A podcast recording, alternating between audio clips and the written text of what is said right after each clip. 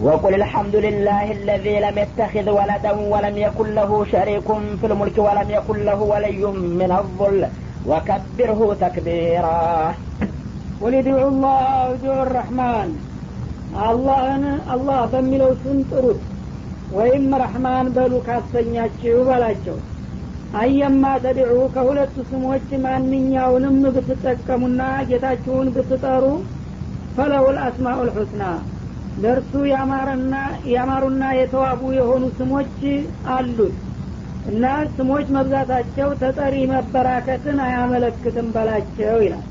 ይህን ያለበት ምክንያቱ እንግዲህ ነቢያችን አለህ ሰላቱ ወሰላም በተውሂድ ስለመጡ ሙሽሪኮቹ በብዙ መቶ የሚቆጠሩ ጥላቶችና ጣዖታቶች አውልታቶች ነበሯቸው የሚያመልኳቸው። በካባ አካባቢ እንኳን ወደ ሶስት መቶ ስልሳ የሆኑ ነበር እነዚህ ሶስት መቶ ስልሳ አካባቢ የሚሆኑ ጣዖቶች በአመቱ ቀናት ቁጥር ልክ ሁነዋል ማለት ነው። በየቀኑ የሚነግስ በየቀኑ የሚከበር ጣዖት ነበረ።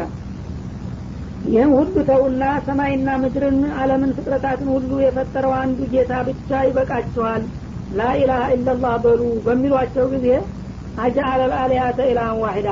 እነዚህም ሁሉ አማለክቶች ጨፍልቆ አንድ ጌታ አደረጋቸው። ጉድ እያሉ ይገረሙ ገባ ማለት ነው ይህንን ካሉ በኋላ ግን እሳቸው ቢስሚላህ ራህማን ራሒም ይላሉ ቁርአን ሊቀሩላቸው ሲሉ። እና እኛን ብዙ ጌቶች አትጥሩ አንድ ጌታ ብቻ ይበቃችኋል እያልክ አንተስ እንደገና አላህ ረህማን ረሂም እያልክ እያባዛ አይደለም እንደ ብለው ተከራከሩ ደግሞ ማለት ነው።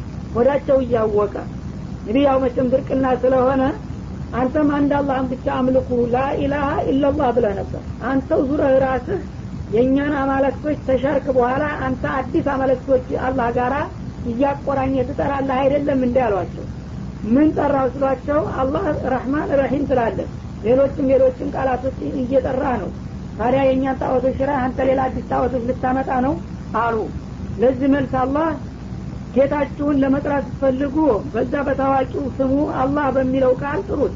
ብትፈልጉም ደግሞ ረህማን በሉ ከዚህም ሌላ መልካምና ውብ የሆኑ የማዕረግ ስሞችና መጠሪያዎች አሉትና የተለያዩ የአላህን ስሞች መጥራታችሁ የጣዖቶችን ይተካል አይምሰላችሁ። ነቢዩ መሐመድ የሚለው አንዱን ተጠሪ በብዙ ስም ማወደስ ነው። እናንተ ግን ስሞች ቃላቶች በበዙ ቁጥር አምላኮችን መበራከታቸው ነውና ይህን ልዩነት እወቁና ጌታችሁን በብዙ የማዕረግ ስሞች ጥሩትና አወዲሱት በማለት መልስ ሰጠላቸው ማለት ነው። ወላ ተጃር ቢሶላቲከ ወላ ቱካፊት ቢሃ አንተ ደግሞ በስግደትህ አትጩህ እንዲሁም ደግሞ ምስጥርም አታድርገው። ወብተሪ በይነ ዳሊከ ሰቢላ በእነዚህ በሁለቱ ተቃራኒ ሁኔታዎች መካከል አማካይ የሆነ መንገድ ፈልግ በማለት ለነቢዩ ደግሞ መመሪያ ይሰጣቸዋል ማለት ነው። ይህን ያለበት ምክንያት ደግሞ በዚሁ በመካ ከተማ ነቢያችን አለ ሰላቱ ወሰላም ሲሰግዱ ተከታዮቻቸውን ሰሀቦችን የሰባሰቡና ሶላቶች ሲደርስ ሶላት ይቆማሉ። ሶላቶቻቸው ቤታቸው ሰው ቅርብ ቅርብ ስለሆነ ሶላት ሲያሰግዱ ቁርአን ሲቀሩ ሲሰሟቸው እየመጡ እያሰፈሰፉ ይወሰውሷቸዋል። ይጮሃሉ ያጨበጭባሉ። ይህንን ቁርአን ያወረደውን ያወግዛሉ ነቢዩን ይረግማሉ። ያወረደልህንም አንተንም እያሉ ይረብሻሉ። ከዛም አልፈው ቁሻሻ ይረጩባቸዋል። የዚህ ጊዜ ሁሉም ነገር መቼም ወቅቱን ጠብቆ ነውና የሚመጣው። አላህ ወደ አሁኑ በመቅሰፍት ማጥፋት እየቻለ ዝም ይላቸዋል። ይህን ሁሉ ደባ እየሰሩ ማለት ነው። እና ለነቢዩ እንዳውም መመሪያ ሰጠ።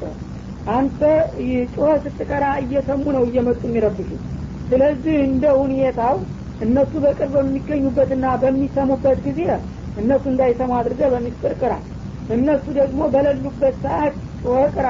ለሰሀቦቹ እንዲሰሙት እንጂ በሁሉም ወቅት ዝም ብለህ እየቀራ ተቃዋሚ መጋበዝ የለብህም አላቸው ማለት ነው።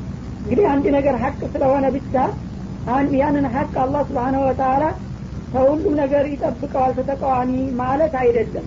እስከተወሰነ ጊዜ ድረስ እነዛ ተቃዋሚዎችን አላህ ዋጋ እስከሚሰጣቸው ድረስ ሰው የበኩሉን ዘዴና ስልት መጠቀም ያለበት መሆኑን ሲያስተምራቸው ነው የትግል ዘይቤን ማለት ነው እና እንግዲህ ይሄ ከወረደላቸው በኋላ በተሰጣቸው መመሪያ መሰረት በቀን ሶላቶች በምስጢር መቅራት ጀመሩ ማለት ነው። ምክንያቱም ቀን እንግዲህ በአካባቢ ስለሚገኙ ሰዎቹ ሲሰሙ ወዳው እየተንጋጉ መጥተው እንደሚረብሿቸው ስለታወቀ እንዳይሰሙ እንደ ተለመደው ያው ሲጀምሩ እንሄዳለን እያሉ ሲያዳምጡ ሳያስቡት በሚስጥር ሰግደው ጨርሰው ቁጭ ገባ ማለት ነው። መግሪብ አካባቢ ሲሆን ግን ሁላቸውም ከዛ ከአደባባይ ተነስተው ወደ ቤታቸው ይገባሉ። እራት በመብላት ወይም ደግሞ እንስሳዎቻቸውን በመሸከፍ ስለሚሻፍሉላቸው እዛ አካባቢ የሉምና ጮኸው ይቀራሉ። የዛ ጊዜ ደግሞ ጮሆ መቅራቱ ለሰሀቦቹ ይጠቅማቸዋል። እግር መንገዳቸውን ይማራሉ በመለክቱ ይመሩበታልና ማለት ነው። በእሻም ደግሞ የበለጠ ያው የምኝታ ሰዓት ስለሚቃረብ እዛ አካባቢ አይኖሩም ካፊሮቹ። እንደዚሁ ጮኸው ይቀራሉ በሱብህም ገና ከእንቅልፋቸው አልተነሱላቸውም እና ጮኸው ይቀራሉ። እና ሰዎቹ በቅርብ በሚገኙበት ሰዓት በሚስጥር እንዲቀሩ በአካባቢ በማይገኙና በማያውቁበት ወቅት ደግሞ ጮኸው እንዲቀሩ ባተደረገው መመሪያ መሰረት እንደዚህ እያሉ ነበረ የሚሰግዱት ማለት ነው። ይህ ችግር ከተወገደና ነጽነትን ካገኙም በኋላ ግን ይህ አሰራር እስካሁን ድረስ እንዲቀጥል ተደረገ። ለምንድን ነው ታሪኩን ለማሳየት? ይኸው እስልምና መጀመሪያ በሁለት ፍሬ ታጋዎች በግላቸው እንኳ ጸሎት ለማድረስና ለመስገድ የማይፈቀድላቸው ጭቁኖች የነበሩት እነዛ ታግለው ነው ለእንዲህ አይነት አለም አቀፋዊ ዲን ያበቁት። ሶላት እንኳ ለምትሰግድ ያላችሁ እየተባሉ ተጽዕኖ ይደረግባቸው ነበረ። የቀን የቀኑ ሶላት በሚስጥር የሚቀራው የማታው ደግሞ የምሽትና የጠዋቱ የሚጮኸው ጥላቶች ሲያደርሱ በነበረው ችግር ምክንያት ነው ብሎ ታሪኩ እንዳይረሳ መታሰቢያ የሆን ዘንድ ነው እስካሁን ድረስ ቋሚ ያደረገው ይባላል እና በዚህ አማካይ በሆነ መንገድ ተጠቀም በማለት መመሪያ ሰጥታቸው ኋላ መካ ከተከፈተም በኋላ ቀጠለ ማለት ነው። ወቁል ልሐምዱሊላህ ለዚ ለም የተኪድ ወለደን። ልጅ ያልያዘ የሆነው ጌታ ምስጋና ይድረሰው በል። እነዚህ ሙሽሪኮች ደግሞ ያው ተፈዘላ ወለደ የሚሉ ነበረና እናንተ እንደምትሉት ከማንም ያልተዘመደና ያልተዋለደ የሆነው ብቸኛና ፍጹም የሆነው ጌታ ምስጋና ይድረሰው በል ወለም የኩን ለሁ ሸሪኩም ፊል ሙልኪ በስልጣኑ ደግሞ አጋር የሌለው ብቸኛ የዓለም ባለቤትና ንጉስ የሆነው ጌታ ምስጋና ይድረሰው። ወለም የኩን ለሁ ወልዩ ሚነቱሊ እንደገና ደግሞ ከሚደርስበት ጥቃት የሚከላከልለት ወገንና ዋቢ የሌለው።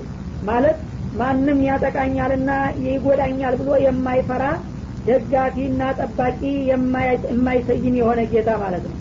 የዓለም ህብረተሰብ በሙሉ የእሱ ባሪያ ነው ማንንም ስለማይፈራ ዘብ አያቆምም እንደ ማንኛውም ባለስልጣን ማለት ነው። ዘም የሚያቆሙት በራሳቸው የማይተማመኑና ጥቃት ይደርስብናል ብለው የሚፈሩ ደካሞች ናቸውና ጥቃት ካለመፍራቱ የተነሳ የቅርብ ጠባቂ ወይም የክቡር ዘብ የሚባል የሌለው የሆነ ጌታ ይላል። ወከቢርሁ ተክቢራ እና ይህን አይነቱን ጌታህን በማንኛውም ጊዜ በየትኛውም ቦታና ሁኔታ ማክበርን አክብረው አወድሰውና አመጉሰው በማለት ነቢዩን አለህ ሰላቱ ወሰላም ያዛቸዋል። በሳቸውም ተከታይነት ሌሎችም መርሆን በመቀበል ሁልጊዜ እንዲያከብሩትና እንዲያወድሱት ማስተማሩ ነው ማለት ነው